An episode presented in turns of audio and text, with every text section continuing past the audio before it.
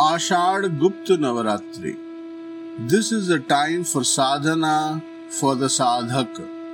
It is an auspicious, opportune time to take up any practice to have a deeper experience.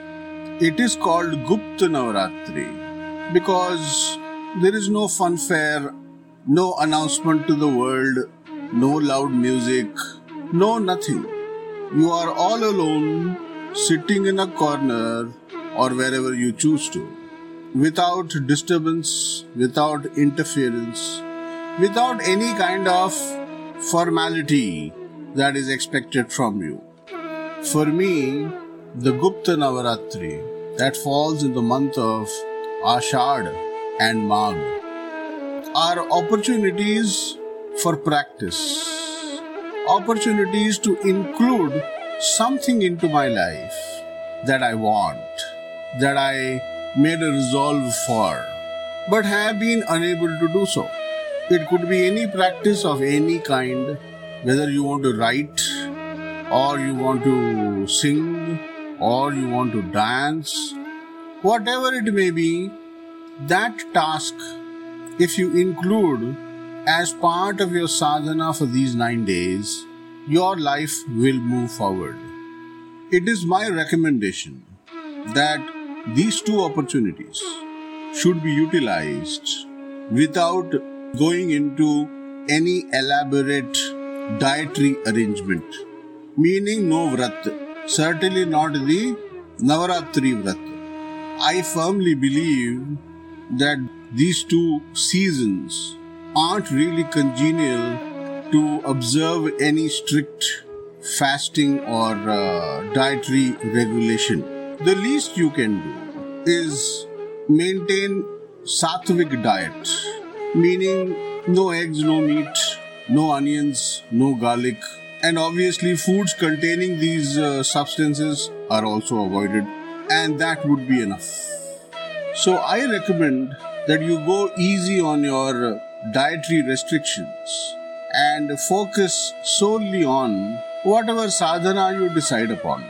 It is common and popular to not eat a favored food, your favorite food, for this period as a vrat because when you deny yourself of something that you love to have every day or every other day, there will be pain, there will be a bit of suffering, and this pain, this suffering actually allows you to connect more and deeper with your spiritual inspirations, deeper with your deity and your practice.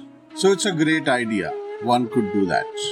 What kind of a puja or a ritual to follow during these uh, Gupta Navaratris is usually a big question.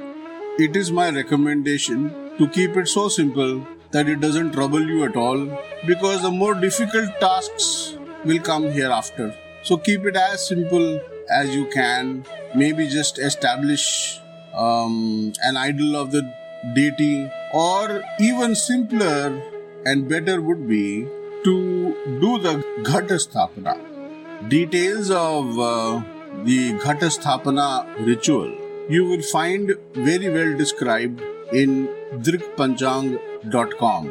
The page link you will find in the description. I'm recommending this website because in so many years of uh, practice, I have found them to be most accurate.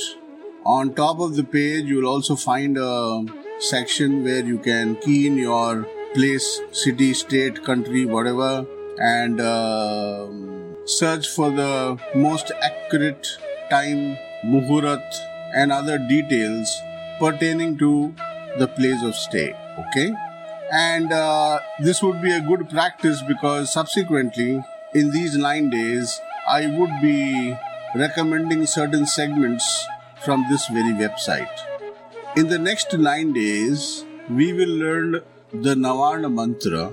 Navarna means nine, so there are nine syllables to the mantra. We will learn the Bija mantras one day at a time. Learn to chant, decide on a number that you want to chant, learn about the significance of that mantra, and a bit of background information to the mantra itself. It is my submission to each one of you to treat these nine days as special and significant to you and your life. And start thinking of what difference would you like in your life which has the ability to change your life the way you want it. If you have any questions regarding the Navaratri sadhana, post it in the comment section below so that I can address it in the next video or I could even create a special episode for that. The Muhurat or the auspicious time mentioned in the website for each day of the Navaratri is only time for puja. For chanting, there is no such diktat, and it is my recommendation that you keep the two separate. Puja or Vedic ritual can be as long as you wish it to be, or as short as you want it to be. The significance of that Muhurat for us in this program is a starting point, a reminder, creating a sense of uh, purpose so that we can consciously then get into the sadhana for the rest of the day. Beyond that, it is your choice as to how lengthy you want to make it. Usually, when you do any form of puja, people are confused, uncertain, even paranoid as to the direction of uh, the deity. So, if you do ghata sthapana, the ghata is round and has no face. So, you are saved from that uh, worry. The only thing you need to ensure is that the coconut that is kept on top of the ghat should be tilted towards the north.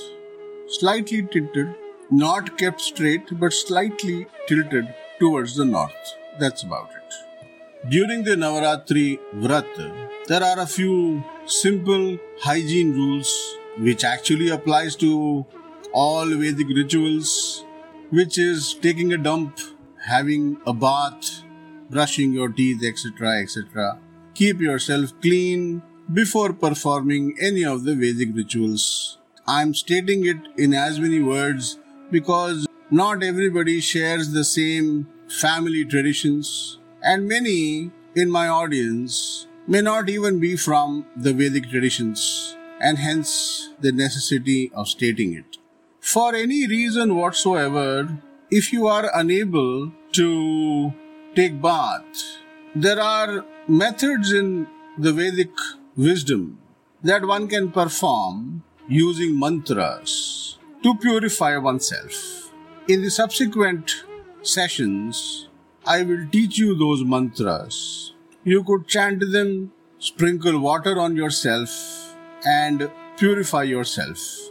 Very often, I have uh, seen people staying away from any Vedic ritual, even when they want to be involved because of the rules and the diktats and the fear that they might do something wrong. So, here is what I want to tell you. Out of fear, out of not knowing, if you never practice something, one thing is for sure you are never ever going to be learning anything. You are never ever going to be free of this fear and not knowing so you will not learn anything at all. So shed your fear because in any case, which Shastra? Vedic Shastra, Tantric Shastra, and Vedic Shastra is also not one. There are so many traditions and practices. Virtually every home in Bharatavarsha follows some tradition or the other, and the whole argument, debate that has plagued our Vedic traditions stems from this differences in practices, differences in shastras. So I invite you to be part of the Ashad Navaratri Vrat so that you learn something, so that you shed some fears, so that you advance in life.